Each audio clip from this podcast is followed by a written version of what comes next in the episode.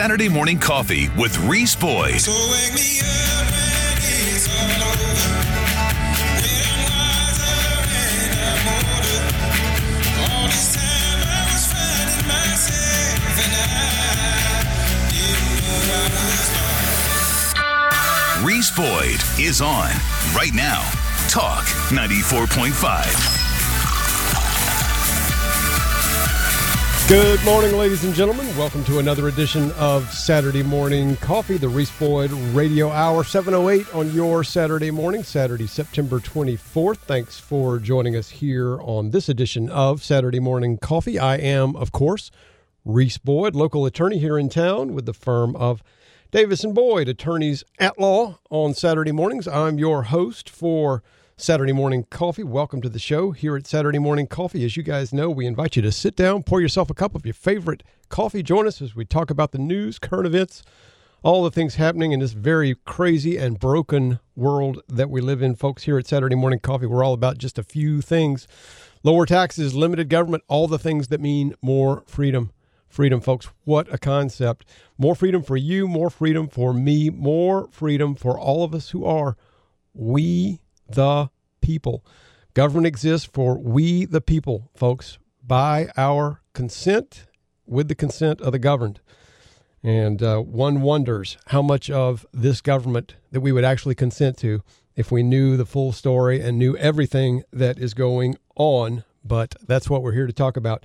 We've got a country to save, folks. It starts right here in this studio, right there, wherever you are listening to the sound of my voice. I invite you to sit down with your favorite coffee and let's help uh, each other get our Saturday mornings going. Joined in the studio as always this morning by producer extraordinaire Dr. Glenn Dye. Dr. Dye, how you doing this morning? I'm doing great, Reese. How are you? I'm doing well. That's um, the smooth, mellifluous voice of Glenn Dye. How's how's uh, the uh, coffee this morning? What are we drinking? Uh, you know, I'm back to the Colombian from Costco. I got to get you some more One Nation Yes, coffee. One Nation, great coffee, Mother of all blends. great blend. Uh, we'll be we'll be have a- giving away some more One Nation coffee this morning. and Go you ahead. have a promo code. Nobody else at the radio station has a promo. We've got a promo code, folks. Yes, you do. As y'all know, we've been uh, enjoying fine One Nation coffee here on the program lately. And the great thing about One Nation coffee, not only is it some of the best coffee you'll find anywhere, but it's uh, roasted right here in South Carolina, sourced worldwide, but roasted right here in South Carolina, down in Summerville.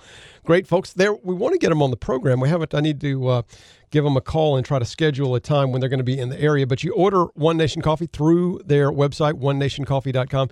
And the great thing, folks, is every time you order One Nation Coffee, you're also a portion of that sale goes to benefit the One Nation Foundation. Uh, One Nation Foundation proudly supports veterans, active duty military, and first responders suffering from uh, hardship, financial crisis, and other needs. It's a uh, 501c3 nonprofit fostering relationships with multiple uh, partner nonprofits that serve the veteran and first responder communities.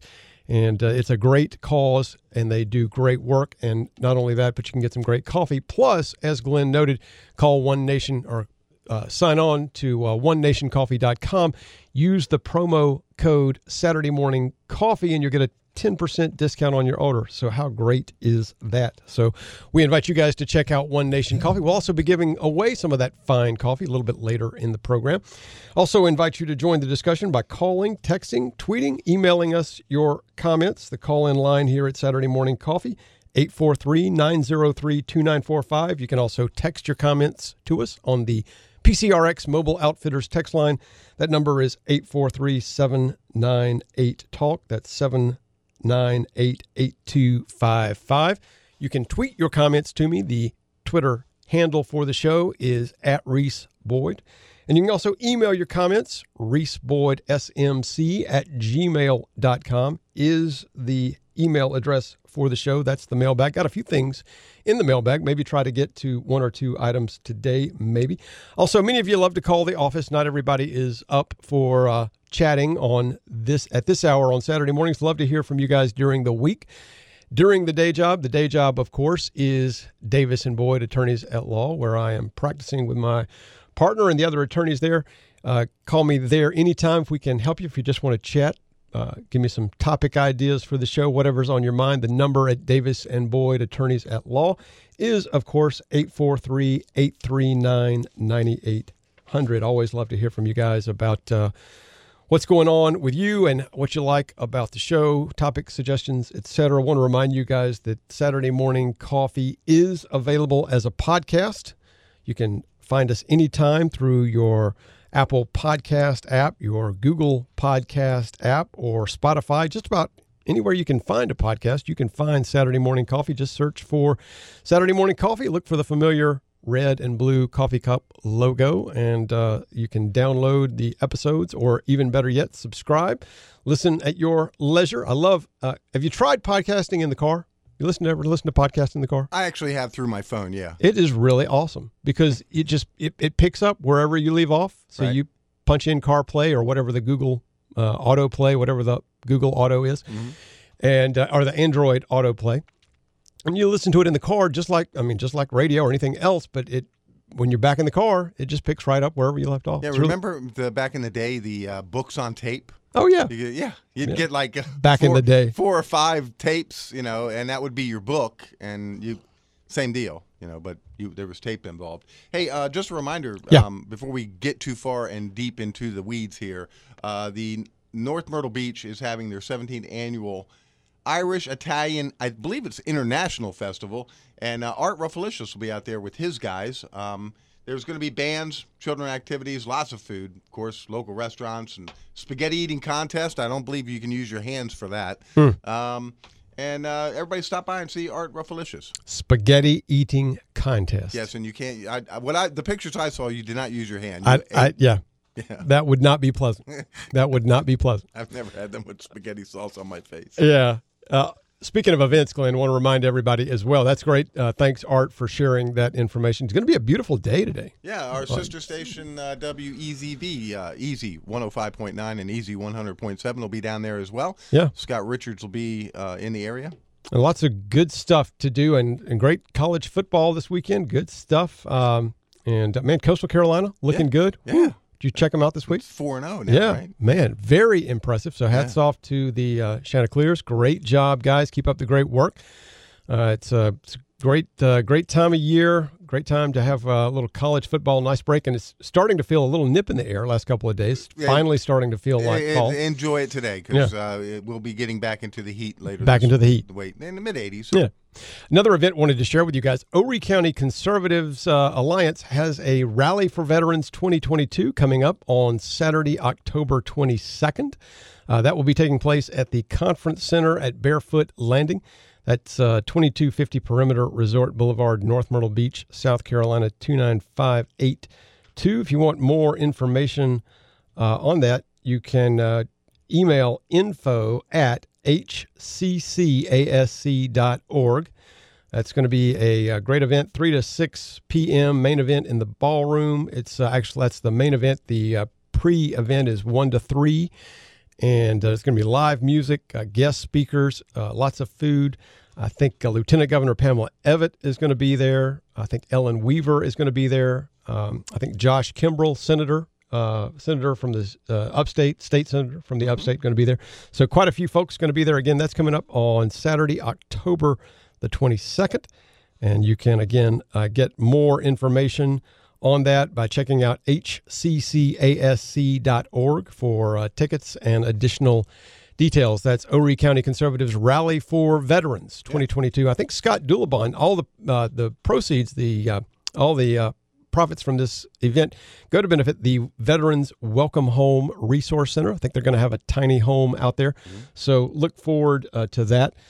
So lots going on. Happy birthday, David. That is Pamela Evette's. Uh, Oh, that's right. uh, I wished him a happy birthday on Yep. Facebook. Yep. Very cool. That they were great picture of them as well. Yeah, they they look uh, very content, very happy together. Yes. So, uh, happy birthday, David. We don't. I would sing, but you wouldn't like the result. We'll pass on singing, but we wish you a very uh, happy birthday, uh, folks. A lot to talk about here on Saturday morning coffee this week. invite you to stick around and join us. We've got some conver- great conversation coming up. We're going to be joined by Dave Wilson with uh, Palmetto Family Council, going to be giving us an update on the special session uh, at uh, the General Assembly to deal with the Dobbs decision and the fallout from all of the uh, overturning of Roe v. Wade. We're also going to be talking a little bit later this hour for uh, just in just a few minutes, actually. We're going to be talking with Ed Lehman Esquire. Ed is a lawyer in China. He's a fan of the show. He's a friend. And he's going to be talking to us about uh, Chinese American relations, current events, all the things happening on that side of the globe. And it literally is the other side of the globe. So Is, is he in China? he is in China. Oh man, that guy's So- going out on a limb. Fingers crossed. If the technology works, we'll be talking to Ed a little bit later this hour. And a lot more to come here on Saturday Morning Coffee. Stick with us. I'm Reese Boyd. That's Glenn Dye. Don't leave town.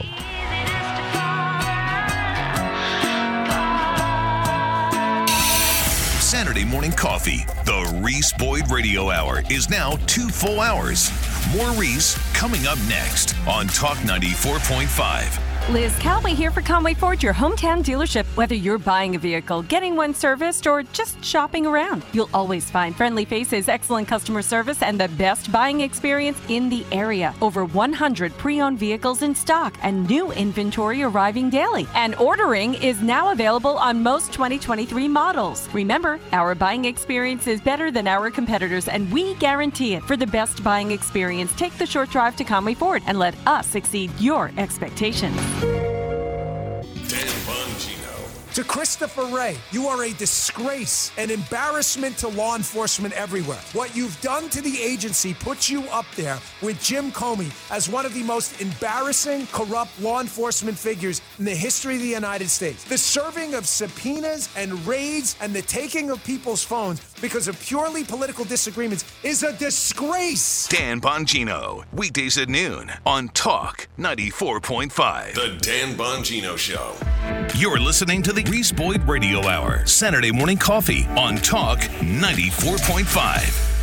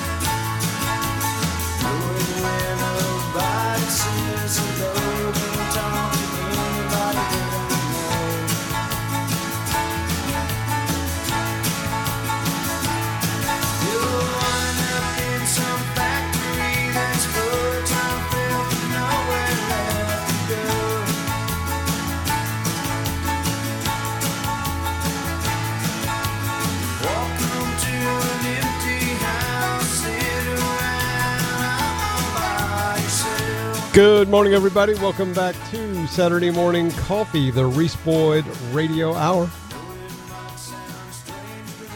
722 on your Saturday morning. Thanks for joining us here on this edition of Saturday Morning Coffee.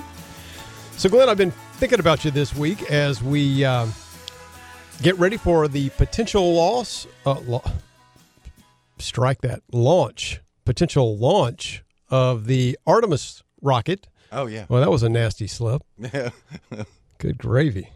Wanna- wait, let's start this segment over, folks. We're getting ready for the potential launch. I seem to be having a little bit of a challenge getting it off the ground. The last I heard, uh, this is from the NASA website, Glenn. I always think of you because you're the only friend that I have that's named after astronauts. Right, right. So whenever I uh, see an item come across my desk on uh, NASA or the moonshot or anything space related, I always think, I wonder what Glenn thinks What about would- this. yeah, what would Glenn do? What would Glenn- what would Glenn Dye and say I- about you know what? Now that you mention it, I think I'm the only person that knows. I'm the only person I know that is named after two astronauts. I, I- never, I never really thought about it before. I I have I can honestly say you're the only person I've ever met named after. But you know, hey, it goes to show you. I think it's really kind of a a, a neat little testimony to Mm-hmm. how uh, excited the country was. Oh, yeah. back at that time Yep. when you were born, and I mean, people were, and, and it's really fascinating if you if you think about it. Um, you know, people were that that excited about going to the moon, and it's really cool to think that we'd be going back. And I didn't realize this. Artemis is, I think, the sister of Apollo.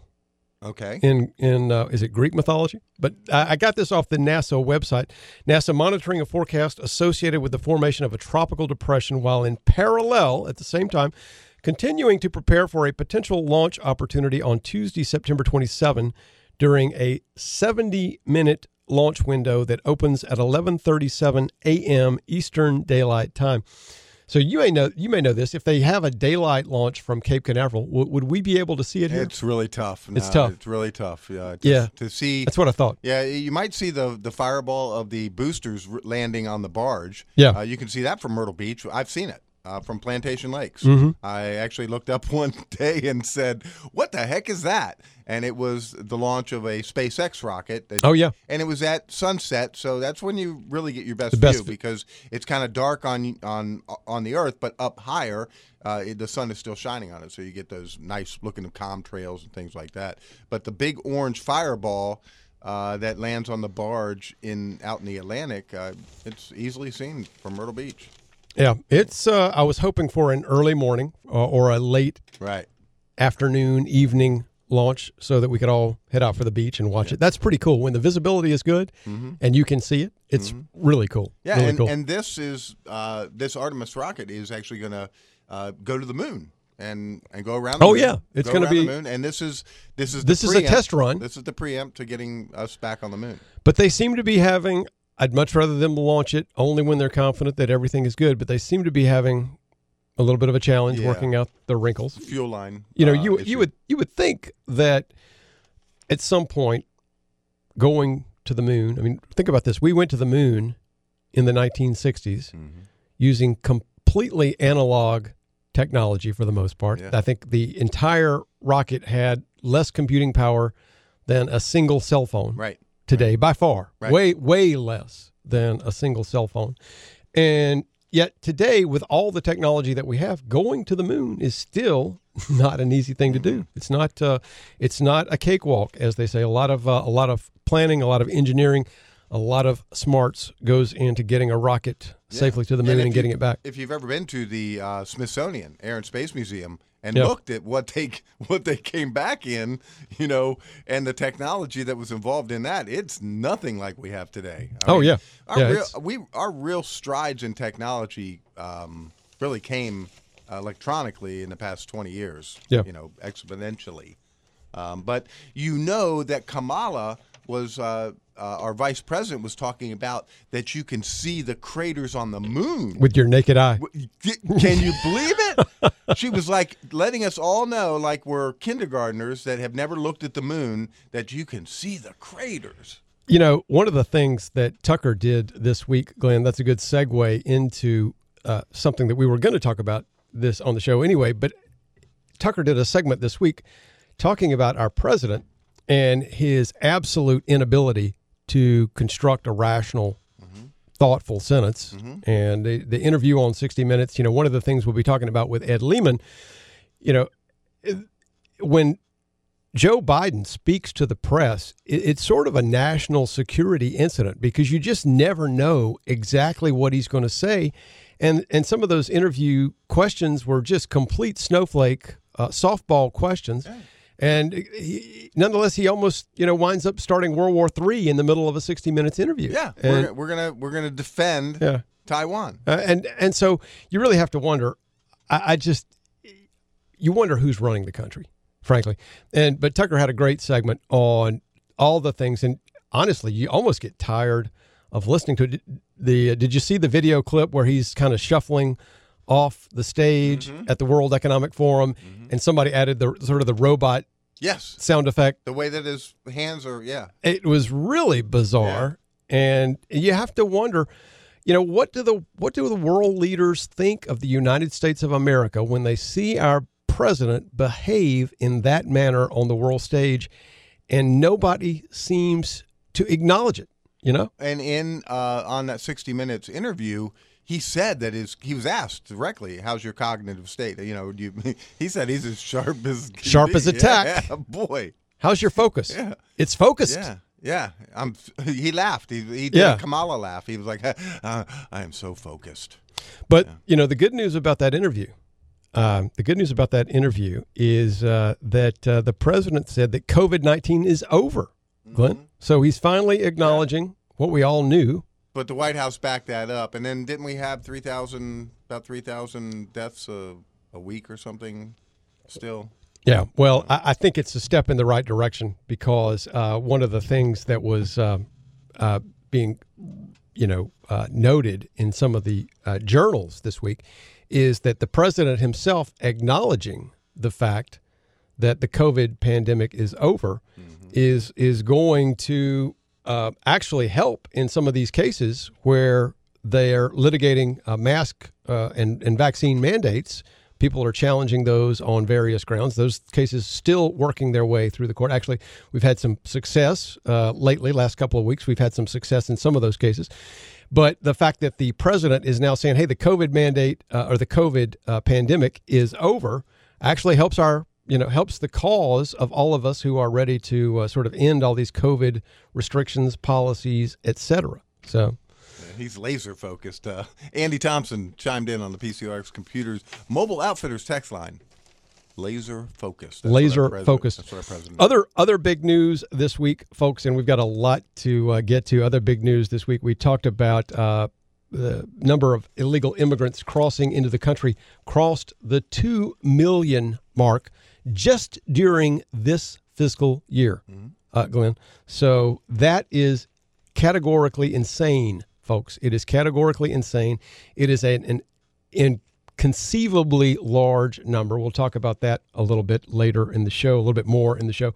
But it is in in fact, uh, Glenn, I think what we have with this current border situation is is literally uh, an existential threat uh, to the country going forward. If we don't get our hands around this and get it handled and and get it resolved, uh, we've got a real problem uh, on our hands, and it is not uh, going to be pretty if we don't get it fixed.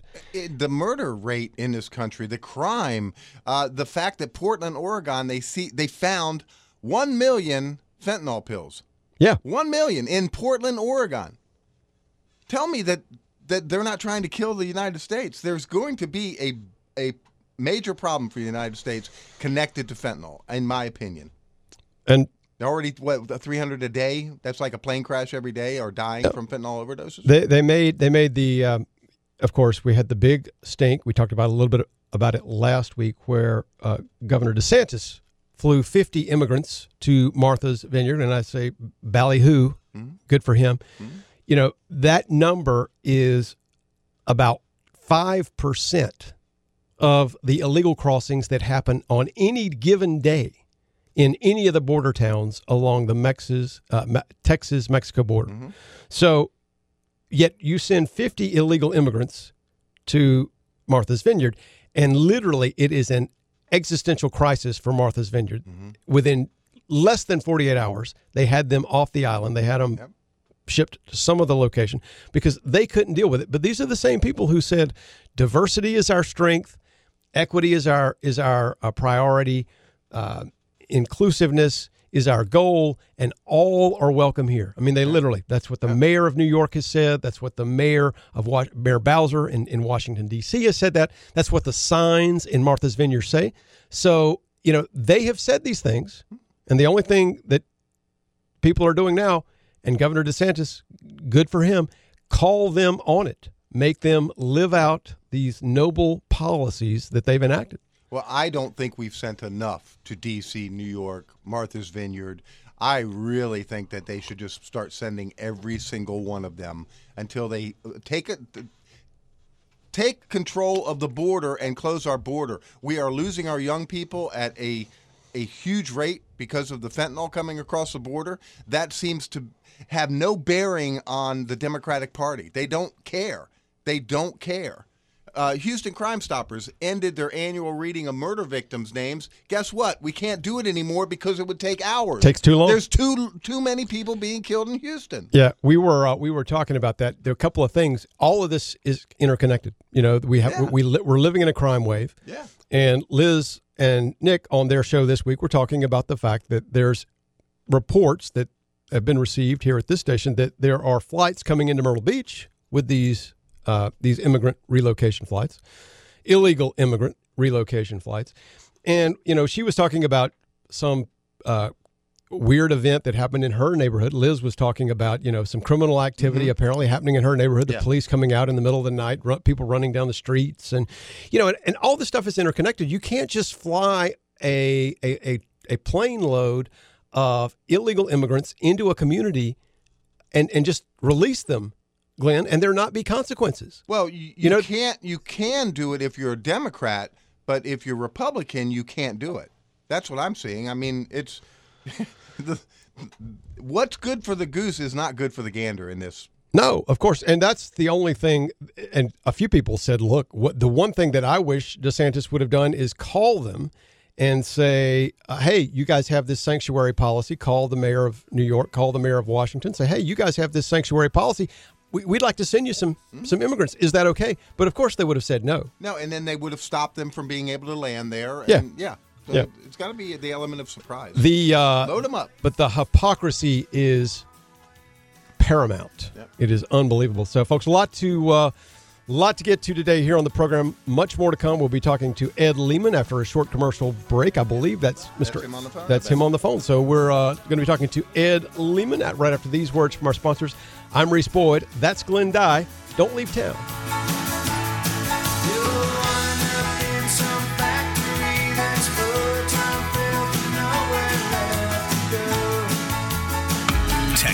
Eight us 843 798 TALK. Saturday morning coffee, the Reese Boyd Radio Hour on Talk 94.5. Hi, everybody. It's Reese Boyd, your host for Saturday Morning Coffee here on Talk 94.5. I'm also a practicing attorney with the firm of Davis and Boyd, attorneys at law. You can tune in to Talk 94.5 every Saturday morning from 7 to 9 for all the great conservative talk and content that you've come to expect on Saturday Morning Coffee. But for all of your personal and business legal needs, I hope that you will give us a call at Davis and Boyd to discuss how we can assist you. From business litigation, business consulting, estate planning, personal injury, including motor vehicle collisions, probate litigation, trust disputes, whatever your litigation or other legal needs may be, give us a call to see if our legal team of professionals at Davis and Boyd can assist you with those needs. Call me, Reese Boyd, at 843 839 9800 or reach us online at davisboydlaw.com. It's Davis and Boyd, attorneys at law, ready to be your choice for lawyers here on the Grand Strand. Thanks for waking up with Saturday morning coffee, the Reese Boyd Radio Hour on Talk 94.5.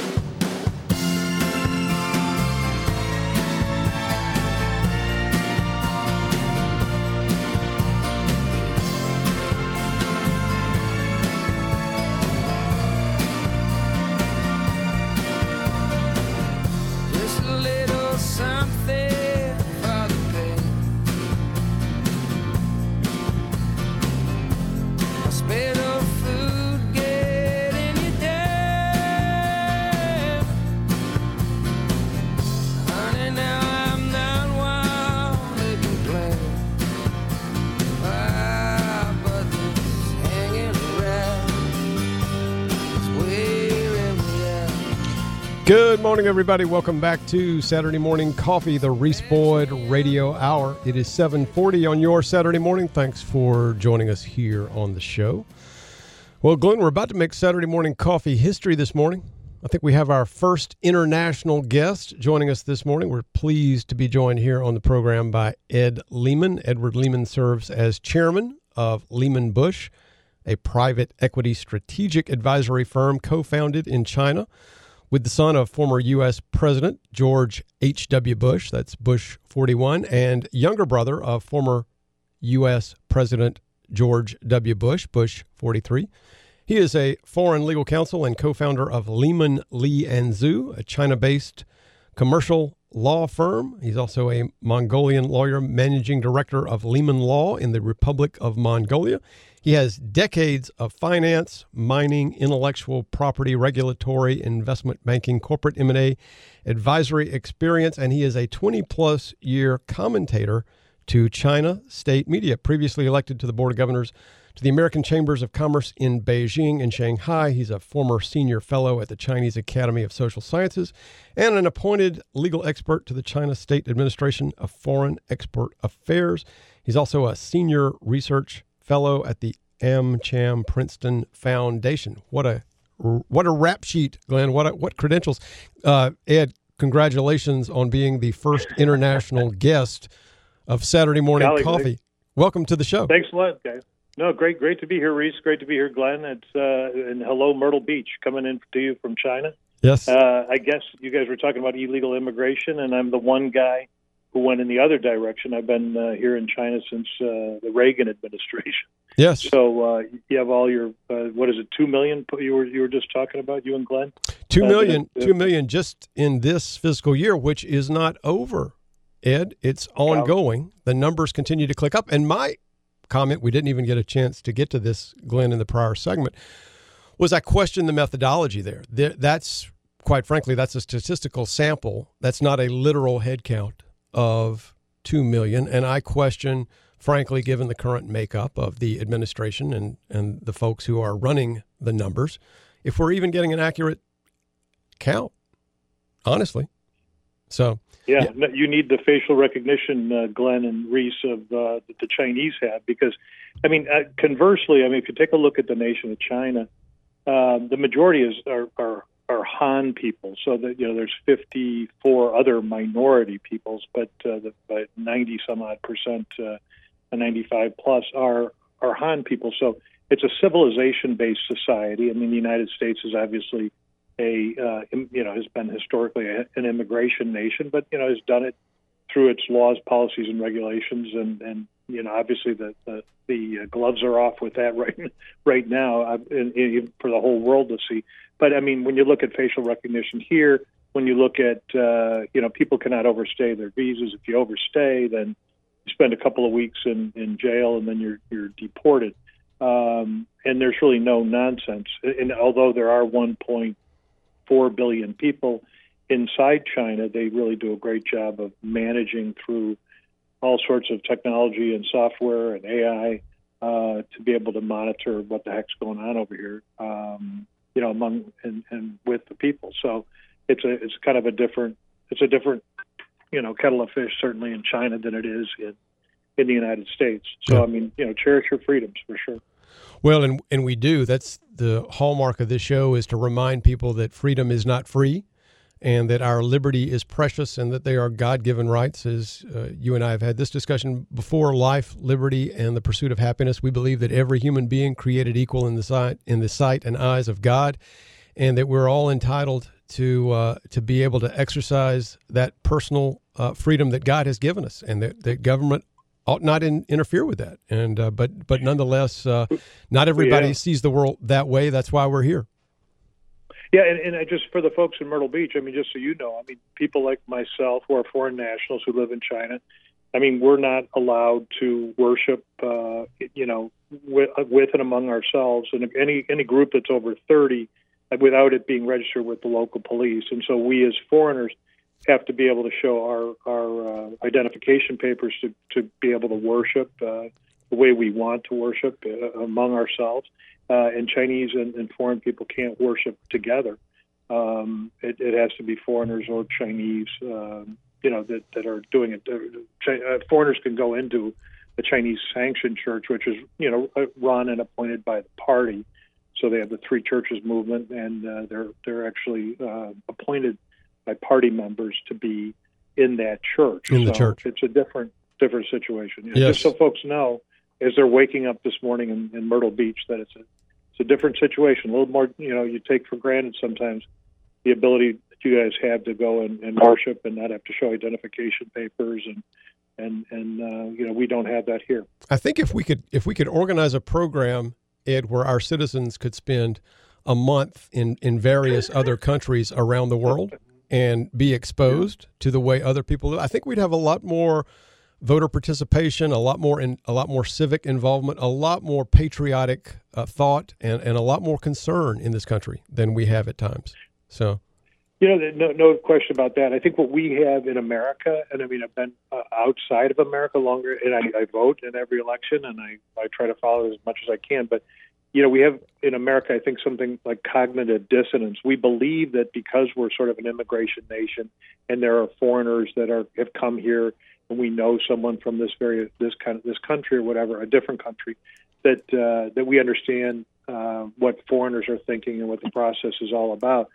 But it's it's really so we have that cognitive dissonance. Oh yeah, we know foreigners and they're around us and among us and everything else. But uh, truth be told, I mean the, the way that these are the societies are organized are completely different, and uh, and, it, and it's a big challenge. And you're right. I mean we it, it's it's a shame because I I don't know what it was. There's probably like 20 or 25 or 30 percent or less, maybe, of folks who actually have passports and have traveled abroad. I mean, we have a great nation. The United States is a beautiful nation. In Chinese, it's called "beautiful nation," Mei Guo, and uh, um, you know, I, so I understand why people want to stay in our country and, and do holidays, and vacations, and do what, whatever. There's so much to see and do. But at the same time, you're right. I mean, if, if they could get out and about, see what there is out there, and and you know, there's a reason why people are coming to our shores. Um, and, and when you think about it, uh, you know, the, the difference between, you know, our, our country and the countries that surround us are uh, Mexico and Canada, you know, is the way that we run the country and the Constitution and uh, our laws and regulations, at least how they used to be, and, and the Constitution. And so, um, you know, there, that's what's real different about our place. And and uh, you know, you're, I'm reminded of it constantly here as a super minority. I mean, I don't consider myself as a victim, but I mean, there's probably not, you know, I don't know, a few thousand Americans in in the city of Beijing of, of 26 million people. Um, you know, so it's it's a, it's a different thing. Yeah, and by by the way, you sound like you are next door, but I I, I just want to remind our listeners that you are you are you are dialing it in from Beijing in the People's Republic of China. So it's not Saturday morning coffee for you; it is Saturday evening coffee because it's actually 7:48 p.m. where you are. That is correct. Yeah, it's just I've finished up dinner and uh, and now just ready to talk. And and, like I said, I, I try to uh, listen into your program, uh, uh, Reese and Glenn, every week as best I can. I know you were you were out for a little bit of time there, but uh, but you know I'm enjoying it. And what I like so much about your program and to the to the folks that are listening in in Myrtle Beach is again it reminds me of my childhood when I was growing up, and uh, we would go to vacation and not not in Myrtle Beach, but in the Upper Peninsula of Michigan, and you know it's it's more connectivity with people and and uh, you know it's it, you guys have great nature there and great great folks and and it's it's nice to be able to listen to a little bit a little slice of America A little slice of Americana. coffee with you guys. Well, yeah me- there you go It, it is a question that is on my mind because it is in the evening there. But is coffee a? Uh, I I don't think coffee is a real item in China, is it? You know, it's it's fascinating because when I first got here, and that would have been like I said in the '80s. Um, the only kind of coffee you get would be a Nes- Nescafe, and it would be uh, uh, bolted together with uh, dried uh, milk and uh, Yeah. sugar, you know, powdered milk and sugar. And um, but and then Starbucks came in, um, and I, you know, I thought th- there's a saying by somebody, a writer called Lu Xun, and he said coffee and tea can exist side by side. But I never reckoned that Chinese ever liked the taste of coffee, and that was how it was in the first. They probably didn't come in until the middle or late '90s, and it's taken on like a house on fire. I mean, so they're paying, which is ironic, they're paying actually a, probably a dollar more a cup Wow. for a cup of coffee at Starbucks, if you can imagine. Uh, and remember, you know, China is 1.4 billion people, but it's you know a 200 million person sort of upper and middle class dragging the other you know 1.2 billion people around. Um, you know, so you, you've got this disconnected society, but I mean that, that's quite a big group. And yes, it's a dollar more uh, for a cup of Starbucks coffee, essentially here in in uh, in China than it is back in the United States. And you do have folks that are drinking it, young people are drinking it. When I first got here, like I said, I mean, uh, over their dead body would they be drinking that you know coffee stuff? So it Yeah. was it's, it's completely changed. And yeah, Starbucks is here, and, and uh, Pacific Coffee, and um, a, a number of other branches are, are doing you know extremely well. That's a So- that's a whole nother discussion. I love to travel, Ed, and one of the things I've noticed as I've gotten older, travel seems to mean less and less because you know you're walking down the street in some uh, city halfway around the world, and, and there's a McDonald's, and you turn the corner and there's a Starbucks. It's kind of like you. The further you go, there you are. You're still where you were, but nonetheless, we've got to take a quick break. Ed, fascinating discussion. Yep. Would you mind hanging with us through a break? Yep. on Very this good. segment. Folks, we'll be right back with more Ed Lehman from Beijing, China, talking to him this morning about lots of interesting stuff. Stick with us. We'll be right back with more Ed and more Saturday morning coffee. I'm Reese Boyd. Don't leave town.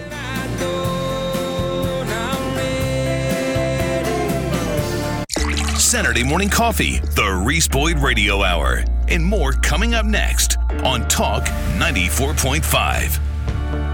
Hi, everybody. It's Reese Boyd, your host for Saturday Morning Coffee, and we're here today talking with Scott Pyle of Pyle Financial Services. Scott, I've met with you many times with client conferences, and I, I hear you talk about collaboration. I know you've been Yes. in this industry for more than 30 years. What is it that sets Pyle Financial Services apart, and how do you use collaboration when working with the clients you serve? Well, it's really important that we get to know the other experts in our clients' lives, their tax advisor, their legal advisor, and that we give a platform of collaboration that makes it comfortable for the other experts, the other advisors in our clients' lives. So we bring forth a plan that is appropriate for them. Folks, that's great financial advice from Scott Pyle and Pyle Financial Services. If you'd like to consult with a team of experts who can help you reach your financial goals, reach them online at pylefinancialservices.com or reach them anytime at 843 945 4480. Pyle Financial Services, aligning wealth with purpose. Securities and advisory services offered through Prospera Financial Services. Member FINRA SIPC. The Reese Boyd Radio Hour, two full hours on Talk 94.5.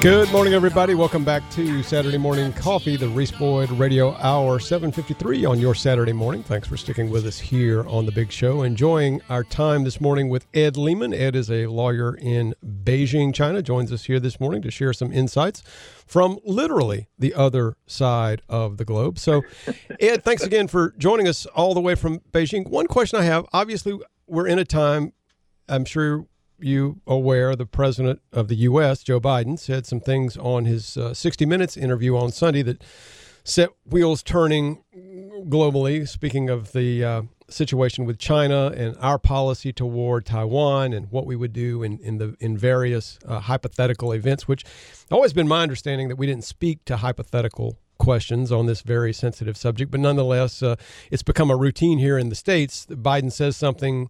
The White House walks it back. Uh, Biden has another interview with the press, says something. The White House spends some time, uh, you know, undoing it, walking it back. But what is your take on the status of American Chinese Sino American relations? I feel like we're in this really difficult time where we're really dependent on China economically and otherwise, uh, manufacturing, other capability. This is a whole show we could do just about this one question. But yet, we got a very tenuous situation diplomatically and in terms of uh, you know state to state relations. As an American living in China and having been there since the Reagan administration, what's what's your you know thumbnail take on it? Yeah, I mean, it is absolutely frightening what's going on. I mean, the uh, the the disconnect between President Biden, what he said, and what what's been practiced, which is really strategic ambiguity between. Uh, it's a longstanding U.S. policy regarding its commitments to the democratic island, you know, which is which is Taiwan, and so um, you know what he said, and then who walked that back. I mean, isn't doesn't the president make uh, make these kinds of decisions? I mean, yeah, uh, that would be traditionally the, the, the correct answer. That's the So, theory. As, as an American living here, it's it's it's frightening. It's absolutely frightening because uh, you know th- this is um, you know the, the Chinese have taken this extremely seriously, and uh, and it, it is not um, something that, that bodes well with it. it. It's interesting because this whole thing has turned around in such a short period of time. It used to be that I would tell people, and I go back and forth between the United States, and, and if someone would get in there, you know, they'd say, "Hey, what do you do?" And I'd say, "I'm a lawyer." Then they're usually turned off. But then I'd say, "Well, I'm a lawyer in China," and then their ears would sort of perk up and they'd get all chatty.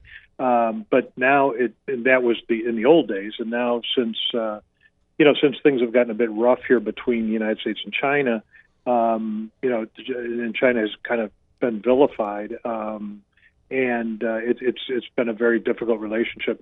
And I mean, Mr. Trump. The one thing about him was he really understood and had real big instincts on how to uh, you know selected ambassador. He had, had a, a fellow who was the governor of Iowa five times. He's a good friend of Xi Jinping, a personal friend of Xi Jinping that dated back into the you know 20, 30 years.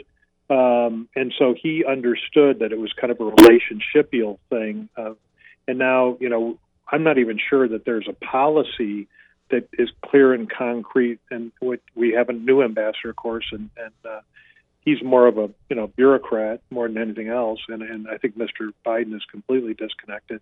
Um, so it's been extremely, um, you know, uh, unpredictable. As a matter of fact, this is the most unpredictable time I've ever had in China, and I was here during 1989 during the Tiananmen situation, uh, and during four years of martial law, for goodness from 89 to 93. So when the, the military and the police were running the, the, the country for those years, um, it's because we have, like you said, Reese, we have so much interconnectivity between the United States and China. There's so much at stake. Uh, a lot of it has been, you know, and I look back on it now, has been, you know, um, multinational corporations have sort of, you know, so, set up their supply chains, uh, like you were alluding to earlier, in China, and uh, and we're not. And there's some sort of national security that should have been thought about with regard to that. Everyone Yeah. sort of embraced and then didn't didn't get involved. Now, we're in a very difficult position because we are deeply interconnected, deeply intertwined, and yet, and you can't change those relationships overnight. I was once uh, speaking to a gentleman from Apple, and he said, you know, if we had to build the iPhone completely on U.S. soil, it would take us 10 years to get that done. Now, I don't know if that's true or not, but it's, uh, you know, it's a, it's a real, it's a real struggle. So, um, Ed, it's been a fascinating discussion. I hope you will come back often. Join us again Yeah. on Saturday Morning Coffee. What an interview. Thank you so much for listening and Big thank you for Reese. sharing your wisdom with us here on the show. All the best to you, Grease, and and, and Glenn. Have have a good day. You guys do well. And have a great well. evening, Ed. Come back anytime, folks. That's Ed Lehman calling in from Beijing, China. Fascinating comments here on Saturday Morning Coffee. Stick with us. We'll be right back after the break with a second hour of more. I'm Reese Boyd. That's Glenn Dye. Don't leave town. Hi, everybody. It's Reese Boyd, your host for Saturday Morning Coffee here on Talk 94.5. I'm also a practicing attorney with the firm of Davis and Boyd, attorneys at law. You can tune in to Talk 94.5 every Saturday morning from 7 to 9 for all the great conservative talk and content that you've come to expect on Saturday Morning Coffee. But for all of your personal and business legal needs, I hope that you will give us a call at Davis and Boyd to discuss how we can assist you. From business litigation, business consulting, estate planning, personal injury, including motor vehicle collisions, probate litigation, trust disputes, whatever your litigation or other legal needs may be, give us a call to see if our legal team of professionals at Davis and Boyd can assist you with those needs. Call me, Reese Boyd, at 843 839 9800 or reach us online at davisboydlaw.com. It's Davis and Boyd, attorneys at law, ready to be your choice for lawyers here on the Grand Strand.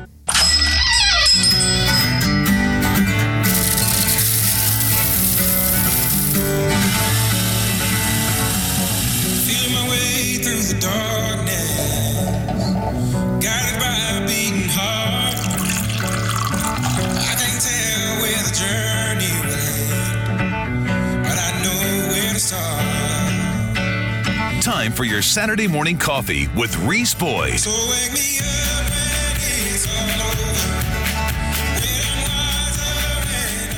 Good morning, everybody. Welcome back to Saturday Morning Coffee, the Reese Boyd Radio Hour. It is 8.09 on your Saturday morning. Had to roll a couple of extra commercials there, bringing us back into the second hour of Saturday Morning Coffee. Welcome back. What a fascinating interview with Ed Lehman. Yeah, and that's why I pushed those commercials. Yeah, too. really interesting stuff. Enjoyed talking to Ed. There were quite a few more questions that I wanted to get to, but it's a really fascinating situation. Glenn, you know, think back to the Cold War what I mm-hmm. remember the Cold War, I mean, you didn't walk into your local store and see any goods from Russian. I mean, first of all, what, what did they call their car? The the Stasi. I don't even remember the the the Su- Sukhoi. I don't even remember what they called it. But who would have wanted really much that was manufactured in Russia? That's Right. a whole nother discussion. Like, it's like all all of them are like Yugos. Yeah, Yugos. and uh, and see, we did, we weren't really we did not really trade significantly with the the Soviet Union in terms of consumer goods. They didn't manufacture any of our stuff, and so we were, you know, independent of them in that sense. Now we have a situation where we've got a and and usually interesting, you know, the economic ties. It seems to me, looking back over history, seem to foster political relationships. You know, if you if you have a trading partner, typically that tends to be a, a mutually beneficial thing that over time will foster positive diplomatic relations. But now we've got a situation with China where the re- relationships are not straightforward, getting more challenging. And I really wanted to get in with Ed to talk about, you know, going back to Nixon in the 70s and and the sort of the ups and downs, you know, over the years and kind of where we are historically in com- in comparison to where we've been, you know, today versus it's clearly not great today. And one question I wanted to ask uh, Ed, if, for instance, uh, Trump was reelected, would that, you know, how would that impact things? If another Republican is elected, how would that impact the relationship? But we've got a very dicey situation. We've got somebody who is geopolitically clearly not our friend, right? They are challenging us at every turn. Um, they're, I, I noticed just this week, within the last 24, 48 hours, that Fox News on its uh, webcast platform has uh, produced a special about Chinese influence in Brazil. Yeah. So their influence in South America, most of us don't even realize, but it's kind of a, a clear derogation of the Monroe Doctrine. We're letting a, a foreign power from another hemisphere exert significant economic control in the southern Americas. So, you know, these are fa- th- these are not easy questions, and not to belabor the point, but we can't just break ties with China overnight because we are so interconnected economically. And and you know, not only are Chinese goods in the store, but you go to Walmart and 90% of what you're going to find is made in China, Glenn. And that's a this is not this is a complex this is uh I, Our, our trade with China has been much more than with Russia in all the years. Of course, uh, Russian vodka, no big deal, but the grain um, that comes out of Russia and um, Yeah. Ukraine. And Um, so, you know, I don't know how that sorts itself out. If I can use this term, it's a Chinese finger puzzle Mm-hmm. of uh, diplomatic. Ah, Chinese handcuffs. Remember the finger cuffs? Yeah, the Put finger. That's what. in Yeah, the Chinese finger cuffs. Yeah. Did I say finger puzzle? Yeah. Yeah. the, the, the, remember, you'd stick your. Yeah, I, wor- I worked at a magic shop. We we sold those. Oh yeah, very good. James from Myrtle Beach chiming in. He said uh, the U.S. has never gone to war with a nation that has McDonald's. So that's a good point, James. Yeah. Good point. Don B. Don Magadon checking in this morning. Robert checking in. The Virginia gentleman checking in. By the way, we interrupt uh, this programming for a very special announcement, Glenn. Yesterday, Don Bound met and shook hands with Trump 45, your president, my president. Wonder So- if they exchanged emails, So text we messages. need to interrupt the program to Yeah. let the world know. Don's texted us twice to make sure we know. So let's make sure everybody knows that at the Wilmington Trump rally, Don was obviously there, had the opportunity to meet and shake hands with Donald Trump. So way to go. Don. So if you shake Hats hands off. with Don today, you could be shaking hands with some DNA from Donald Trump because I my text back to him was eventually you're going to have to wash your hands. Yeah, I was going to say if you're around Don and his hands are stinking, Yeah. that's why. Because He replied, "Never." He's probably not going to wash his hands Yeah. ever again. So, uh, folks, uh, I wanted to talk a little bit about the interview with Ed, but now we're joined by a very another very special guest here, waiting patiently on the lines. Uh, we've got Dave Wilson with Palmetto Family Council, going to bring us up to speed on some current events happening in the capital city of South Carolina, Columbia, in the General uh, Assembly in particular, with regard to some legislative maneuvering, we'll call it, to fix the issue with the fetal heartbeat bill that was passed last year, then sus- then enjoined by a federal court, then reactivated, then enjoined again. So it's been a bit of a uh, a roller coaster ride with the fetal heartbeat bill here in South Carolina. So we're joined uh, here on the show by Dave Wilson. Dave is the executive uh, or the president, excuse me, of Palmetto Family Council, great organization in Columbia, friend of the show, and all often uh, times guest. Dave, welcome to the show. Hopefully, you can shed a little light on this uh, complex issue for us. The complex issue, guys, is just as about as complex as it is trying to figure out how the U.S.-China relations are going. Man, I'm telling you, sometimes you get here in Columbia, and and our heartbeat law was passed uh, in February of last year. Yeah. At the beginning of the legislative session, uh, the the Senate did their version And, of and, the and let, let me let me let, let's briefly set the table, Dave. So, and there Yeah. were a lot of people, Palmetto Family Council, a lot of conservative organizations that had literally worked more than a decade uh, to get that Oh, bill yes. in place. Decades. I mean, it this had been it had been if you go back and you take a look at pro life legislation that has has taken place since Roe v. Wade went into effect. Roe v. Wade went into effect in the seventies. In nineteen seventy four, South Carolina went in and basically took the, the rules of Roe v. Wade and put them into law in South Carolina. And and over the years, over the last almost three decades now, South Carolinians have worked tirelessly to begin to chip away at and, and, and really define a very narrow way for people to, to have abortion in South Carolina.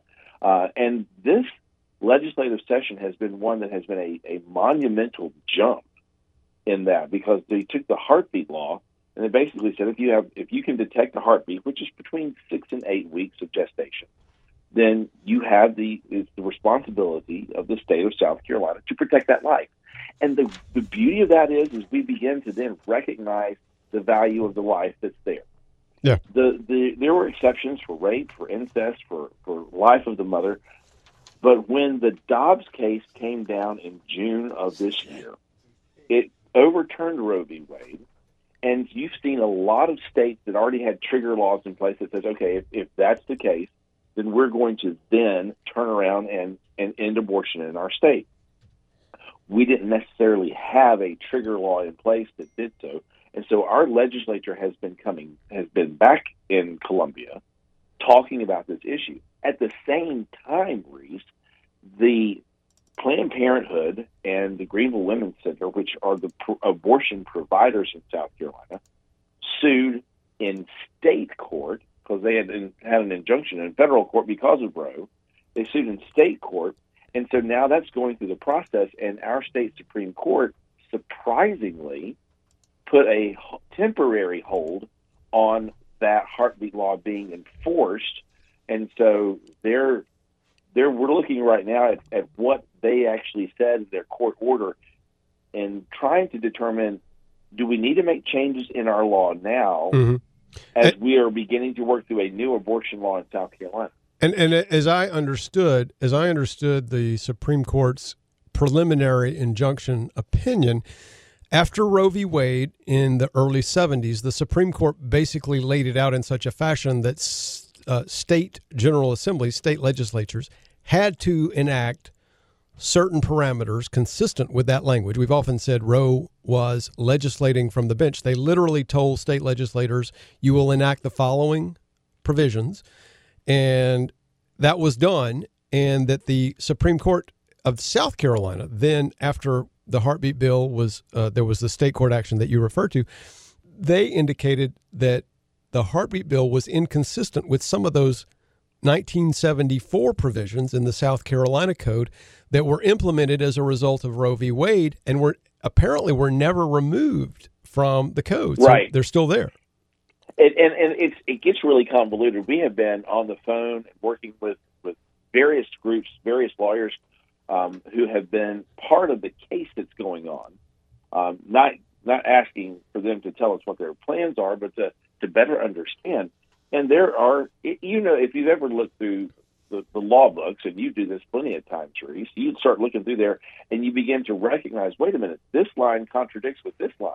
Oh yeah. Because over time you hodgepodge you hodgepodge laws together, and and so there's conflicting pieces of law that are there. And the Supreme Court has said, you know, as we look at this, there seems to be an ambiguity that, that's here. And so we're going to have to take a look at that. The other one is this reason. This is where the real argument comes into play for South Carolina's heartbeat law. You know, there's the, the discussion on Roe v. Wade was the made up right of privacy.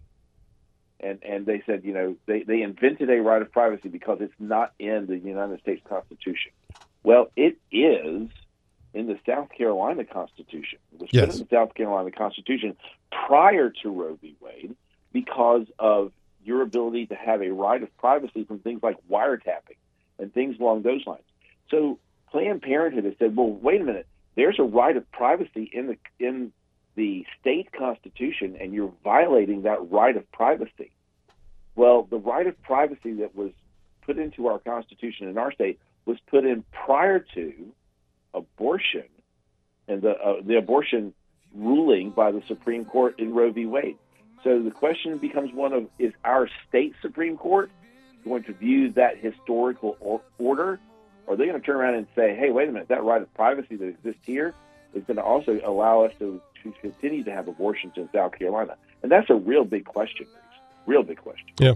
Uh, Dave, there are a few more questions I've got to ask. Love to chat with you further. Can you stick with us through a commercial break? Absolutely. Folks, we're talking to Dave Wilson. Dave is the president of the Palmetto Family Council in Columbia. We're talking about recent developments on the legal front and in the legislature following the uh, Supreme Court of the United States decision in the Dobbs, uh, Mississippi case. Uh, folks, we'll be right back with more of this fascinating discussion. I'm Reese Boyd. That's Glenn Dye. Don't leave town. We've all searched for the light Saturday morning coffee. Call the show at 843 903 2945. The Reese Boyd Radio Hour returns after these on Talk 94.5. Hi, everybody. It's Reese Boyd, your host for Saturday Morning Coffee, and we're talking today with Greg Sisson of the Greg Sisson Real Estate Team. Greg, there's a question that's on a lot of people's minds these days, and that is the question of a bubble or a crash. Is there a real estate bubble, and are you concerned about a possible crash in the market future? Reese, great question. And, you know, obviously we don't have a crystal ball, but people are thinking about the crash because they remember 08, 09. There's two big differences in 2022. Number one, people have a lot of equity in their homes across this country with appreciation we've seen. Number two, all those bad loans, anybody that didn't have a job or income got a loan in 2005, 6, 7, those loans have not existed for 10, 12 years. So I think the answer is no, but call me to talk about your situation. Reach Greg and the Greg Sisson team, eXp Realty, at 843 251 2693 or reach them online at gregsisson.com. It's Greg Sisson and the Greg Sisson team, your choice for real estate experts here along the Grand Strand. Saturday morning coffee. The Reese Boyd Radio Hour is now two full hours. Full hours on Talk 94.5.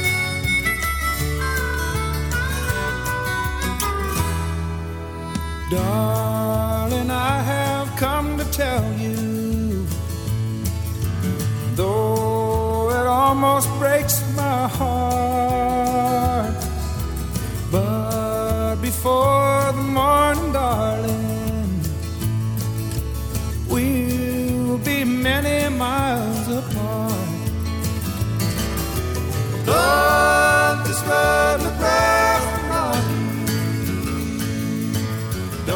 Good morning, everybody. Welcome back to Saturday Morning Coffee, the Reese Boyd Radio Hour. Don't this road look rough and rocky? Sometimes it does. Sometimes it does, but we have hope. Always hope, folks. Hope in something bigger, something better, something eternal. 825 on your Saturday morning. Thanks for sticking with us here on Saturday Morning Coffee, the Reese Boyd Radio Hour. Talking to Dave Wilson with the Palmetto Family Council this morning. Dave, thanks to you for sticking with us. Um, Absolutely. wanted to cover one i mean a lot of moving parts in that challenge that state challenge to the, the the supreme court of the us thankfully in a great blessing a, a, a legal miracle i would say finally recognized that abortion is not a topic addressed in the constitution that it should be rightly left to the states. And so the downside to that if there is a downside and i don't think there is but we have to go through these steps. We have to sort this issue out at the state level. So, as you said, we've got these uh, legislative hangover hangovers from the '70s, the Roe v. Wade uh, enacting enabling legislation that was passed, and you know, I would think it's probably just a housekeeping blunder. I mean, I've worked at the state house. I know the way legislative council operates, and sometimes doesn't catch everything. And as you said, you read through the code and there's a lot of stuff in there and you think, oh my gosh, when has anybody read this thing from cover to cover? And short answer is no, they haven't. Um, but then you've got the state constitutional issue of privacy. The state constitution, as you noted, does mention a right of privacy. So we've got that issue. So we've got to sort these issues out. The governor, there was, of course, a special session called to deal with the issue of the Dobbs case. And uh, I don't even know if we can unpack all the things happening, but kind of do you see this going in any, any particular direction? Can you briefly kind of tie that up? So there's two sides of this, and there's it's two very distinctive sides. The House bill basically, House Bill 5399, and you can go and take a look at it at statehouse.gov. Um, if you look at it, the House bill basically ended all abortion, clearly defined reasons for medical exceptions for women. So it, it defined women's health issues, and they did include uh an exception for rape and incest up to 12 weeks.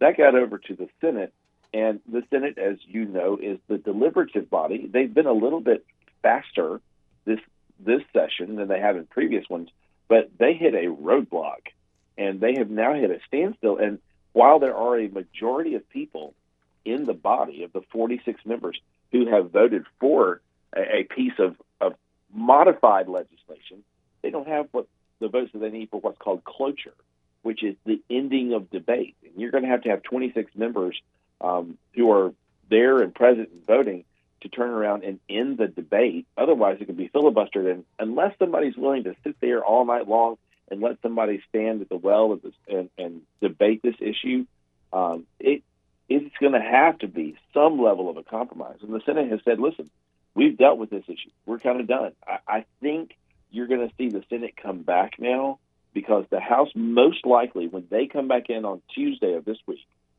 they are most likely not going to concur with changes that were made by the Senate that really kind of weakened the, the pro life stance Mhm. on the bill itself. Yeah. And so I think that's really where we're going to come down. And I, it's my hope, Reese, and, and we talked about this offline, off the air.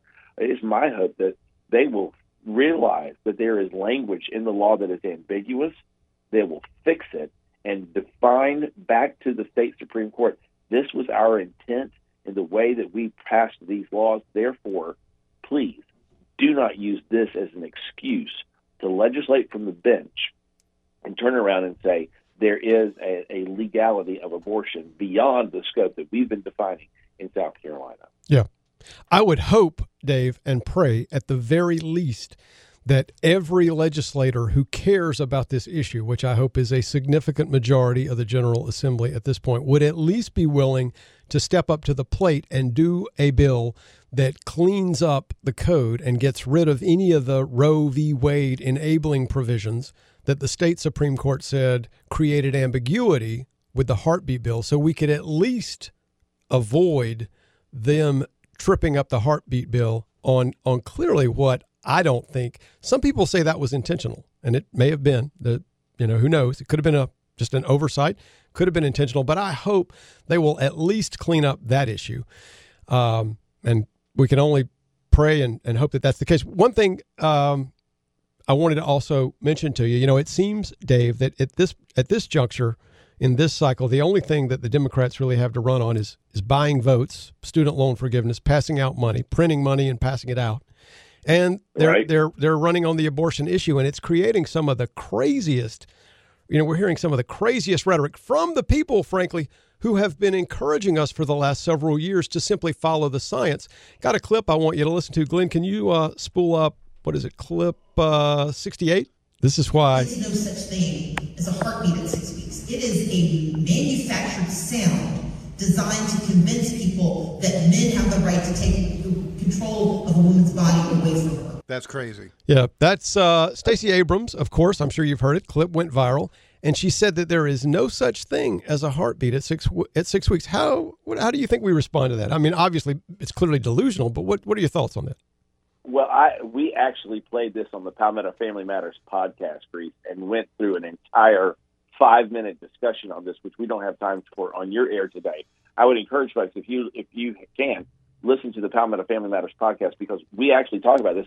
And that clip right there, I just it, it infuriates me as a dad who Yeah. has been there for ultrasounds. Yeah. You have to understand the same ultrasound technology that we use for our radar when we're watching when the storms are coming in are the same technologies that we use for the it's the same basic technology that's used for doing an ultrasound on a woman. And what you're seeing there is the representation of the electrical charges that come from a beating heart that's beating at anywhere from 120 to 180 beats a minute. To say it's something manufactured so that a man can turn around and control a woman's body is absolutely ridiculous. Yep. Yeah. That is lying right there. But also, guys, you also have to keep in mind she's also a she also goes under another pseudonym for her romance novels that she writes. And if you read some of the titles for her romance novels, it is a clear depiction of her political failure uh, because things like the words deception and everything else clearly define her as a writer and as a politician. Yeah, it, it's really unbelievable some of the things that are being said, and these people who tell us that uh, to follow the science, don't be stupid. Global warming is real. Climate change is real. It's an existential threat, and the science proves it. Are the same people who will tell you with a straight face, Dave, that there's no such thing as a heartbeat in a in an unborn child at six weeks, which is categorically, it's deceptive. It's clearly a It lie. She's smarter than that. She really doesn't believe that. So let's just say it is what it is. It's a lie, but it's categorically insane. You know? Well, the part that really concerns me, Reese, is this: is that she says that, and if you watch the video clip, the people who are sitting up there on the stage with her all start nodding their head like a, Yes. like a, a bunch of robotrons here because you're sitting here going, "Oh yeah, well Stacey Abrams has said that now, so that must be the case," and they start proliferating that lie. I mean, imagine you're watching the weather or weather forecast. I mean, it's, it's hurricane season right now. Imagine looking at the weather forecast and somebody says, "Well, there's a hurricane coming off the coast," and you look at the radar and you're going, "Well, I, I- don't see anything, so there must not be anything there." Are you going to be preparing? Yeah. No, and, and and she's proliferating the same exact kind of lie and It- saying something like that. It is, Dave. I, I hate to put it in stark terms, but it is. It's stark. It is the cult of death. And what we are seeing is people who literally, I, I don't even know how to describe it except to say that death, it is the culture of death. And, and they well, they, they, want to protect and enshrine and celebrate that. And it is a, it is a diametrically opposed view of the world. Ultrasound the- was. I don't know if the billboards have, I don't know if the billboards have popped up on the Grand Strand yet. Yeah. But Gavin Gavin Newsom, governor of California, is using his 2022 gubernatorial bank, the money that he has raised, to start buying billboards in seven key Republican states that basically say, if you want to have an abortion, you can't get one here in South Carolina, but come to California. And California is they're literally spending Yeah. their money to get people to come to California for abortion. It's a state of death. It's you know the uh, Unbelievable. the um, ultrasound was invented back in 1956, and it's funny that we're just now hearing about it being It was made up, Fake, yeah. clearly constructed Yeah. To allow men to control Yeah. women's bodies. I wish we, um, I actually wish we had a, a woman here in the studio to help us uh, defeat this narrative. But nonetheless, uh, Dave, when will the legislature be back in session to further consider these questions that we were discussing? the House will be coming back in to decide whether they are going to concur or not concur with the Senate changes to the bill on Tuesday. Okay. They are expected to come in, take a quick vote. That they are most likely not going to concur. They're going to insist on their version of it or a version of it, and they're going to probably go ahead and seat a conference committee. And so that's really going to force the hand of the Senate, who has said we are done on this issue, and most likely expect the Senate to come back sometime in October uh, to be able to then will they then turn around and see the conference committee and bring us here's the thing about it the clock is ticking because November 13th is the clearly defined end of the legislative session in South Carolina. The sine die resolution comes to a close on November 13th. And so, as we get closer and closer and closer to that date, recognize that if this legislation doesn't get passed by that date, it dies. Is the governor weighing in on this? Is he using the? Uh, is it? Uh, is it uh, the bully pulpit a tool here? That is there anything he can do to help bring these parties governor- together to get I- something done? I can't.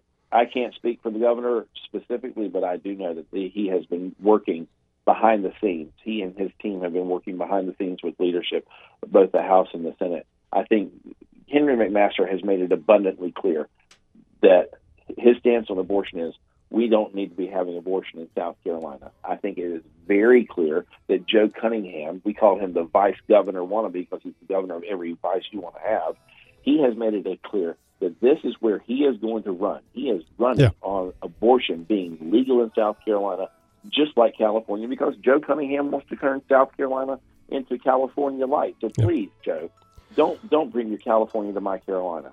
Dave, thanks for all the work you guys are doing at Palmetto Family. How can folks get in touch with you or follow Palmetto Family for more information? You go to palmettofamily.org or download our app, the Palmetto Family app, on your app store. And please take a listen to the Palmetto Family Matters podcast. It's the fastest growing conservative podcast in the state of South Carolina. Excellent work, sir. Keep it up and come back on the show anytime. Always glad to have you. Thanks, guys. Appreciate Thanks. it. Have a great weekend. Thanks. You too. Dave Wilson, Palmetto Family Council. Folks, it's, uh, wow, lots, lots to unpack there. 838 on your Saturday morning. Thanks for sticking with us. We'll be right back after these words from our sponsors. I'm Reese Boyd. That's Glenn Dye. Don't leave town. Local news and more. The Reese Boyd Radio Hour is now two full hours. More Reese means more coffee. Coming up next on Talk 94.5. Hi, everybody. It's Reese Boyd, your host for Saturday Morning Coffee, and we're here today talking with Scott Pyle of Pyle Financial Services. Scott, we've seen a lot of volatility in the market over the last few months. A lot of shareholder value seems to have evaporated. How are you counseling your clients to deal with tough times in a very volatile market? As long as we continue to keep our process and our planning in place, that we know where we're going and we have shifted to a get paid while you wait scenario. We've increased the dividends and the interest to get paid while you wait. But be careful of order takers and advisors or so called salesmen with licenses out there. Have a true advisor.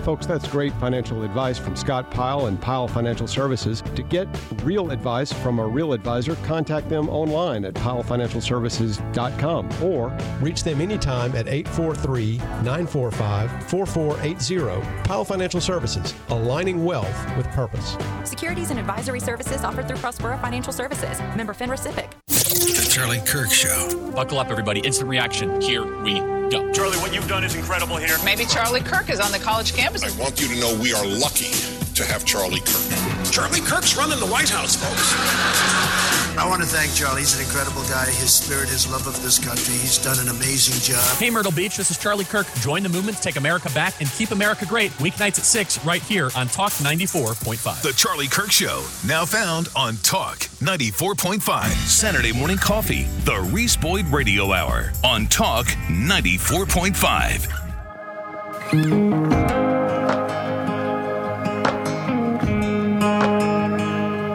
Every time I try to make it on mine. Every time I try to stand, start to fall. And all those lonely roads that I've traveled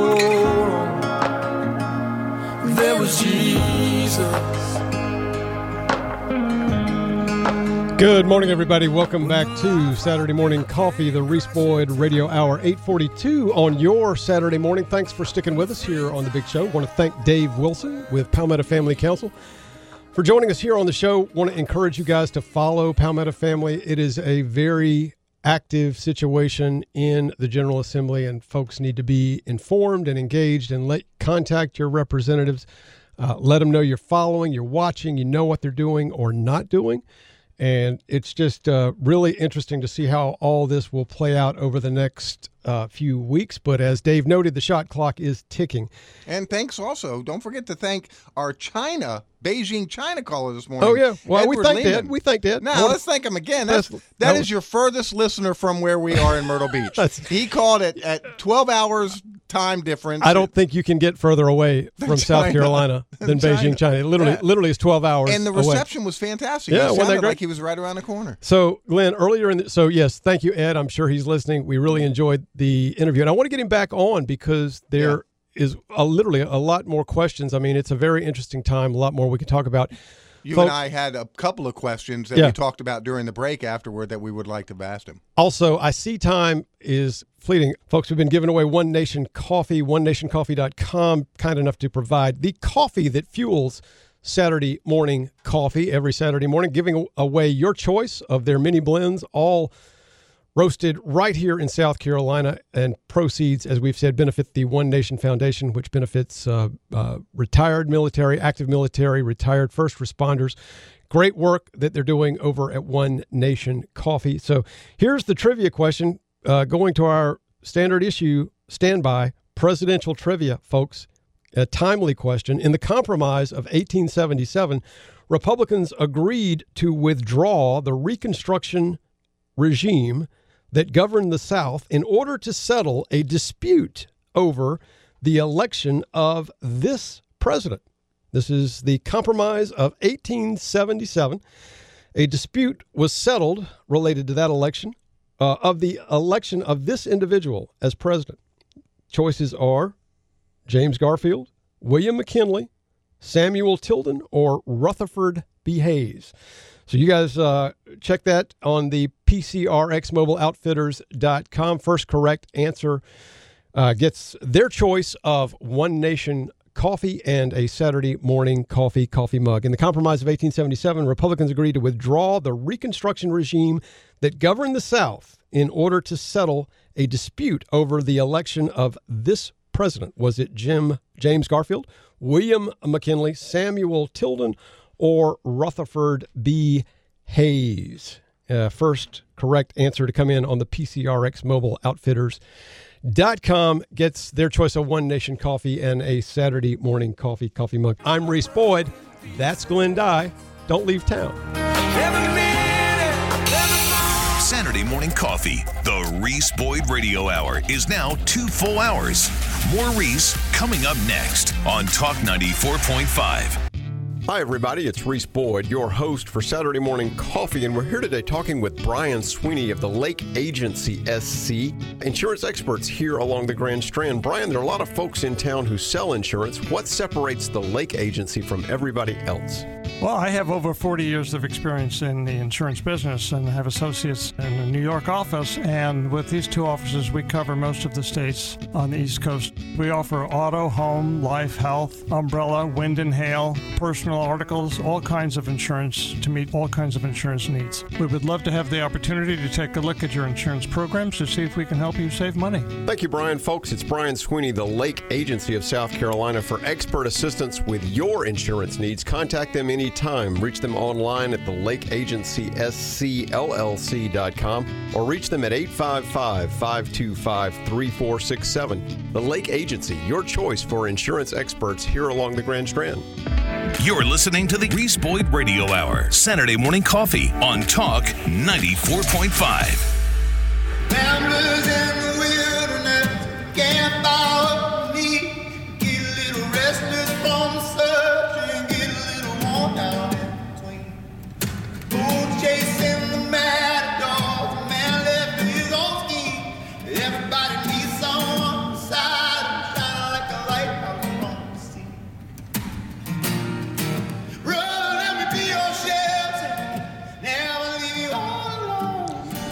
Brother, let me be your shelter. Never leave you all alone. Welcome back to Saturday Morning Coffee, folks. I want to thank y'all for sticking with us. Coffee. We got a winner, by the way. Dennis uh, got uh, Rutherford B. Hayes, the correct answer in the compromise of 1877. So, Dennis, make sure you get your uh, contact information to us. If you could swing by the offices of Davis and Boyd to pick up your winnings, I'll be uh, glad to chat with you when you drop by. I Got your coffee and a Saturday morning coffee coffee mug. If you can't do that, depending on where you are, let us know. We'll get it to you somehow. So thanks for playing and listening to Saturday morning coffee. Also, uh, folks, it is the parting wisdom segment of Saturday morning. How are we doing on time, Glenn? I think I'm going to have to.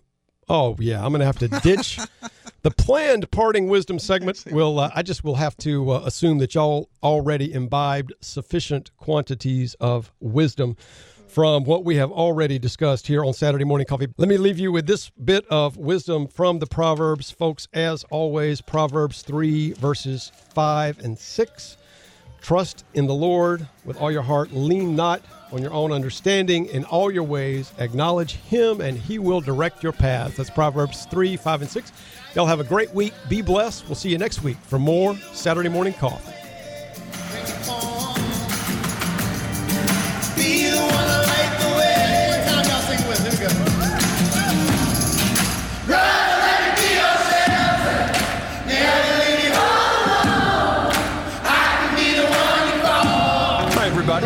Boyd, your host for Saturday Morning Coffee here on Talk 94.5. I'm also a practicing attorney with the firm of Davis and Boyd, attorneys at law. You can tune in to Talk 94.5 every Saturday morning from 7 to 9 for all the great conservative talk and content that you've come to expect on Saturday Morning Coffee. But for all of your personal and business legal needs, I hope that you will give us a call at Davis and Boyd to discuss how we can assist you. From business litigation, business consulting, estate planning, personal injury, including motor vehicle collisions, probate litigation, trust disputes, whatever your litigation or other legal needs may be, give us a call to see if our legal team of professionals at Davis and Boyd can assist you with those needs. Call me, Reese Boyd, at 843-839-9800 or reach us online at davisboydlaw.com. It's Davis and Boyd, attorneys at law, ready to be your choice for lawyers here on the Grand Strand. This is WTKN Murrells Inlet, Myrtle Beach. All the Clemson Tigers action. Talk 94.5.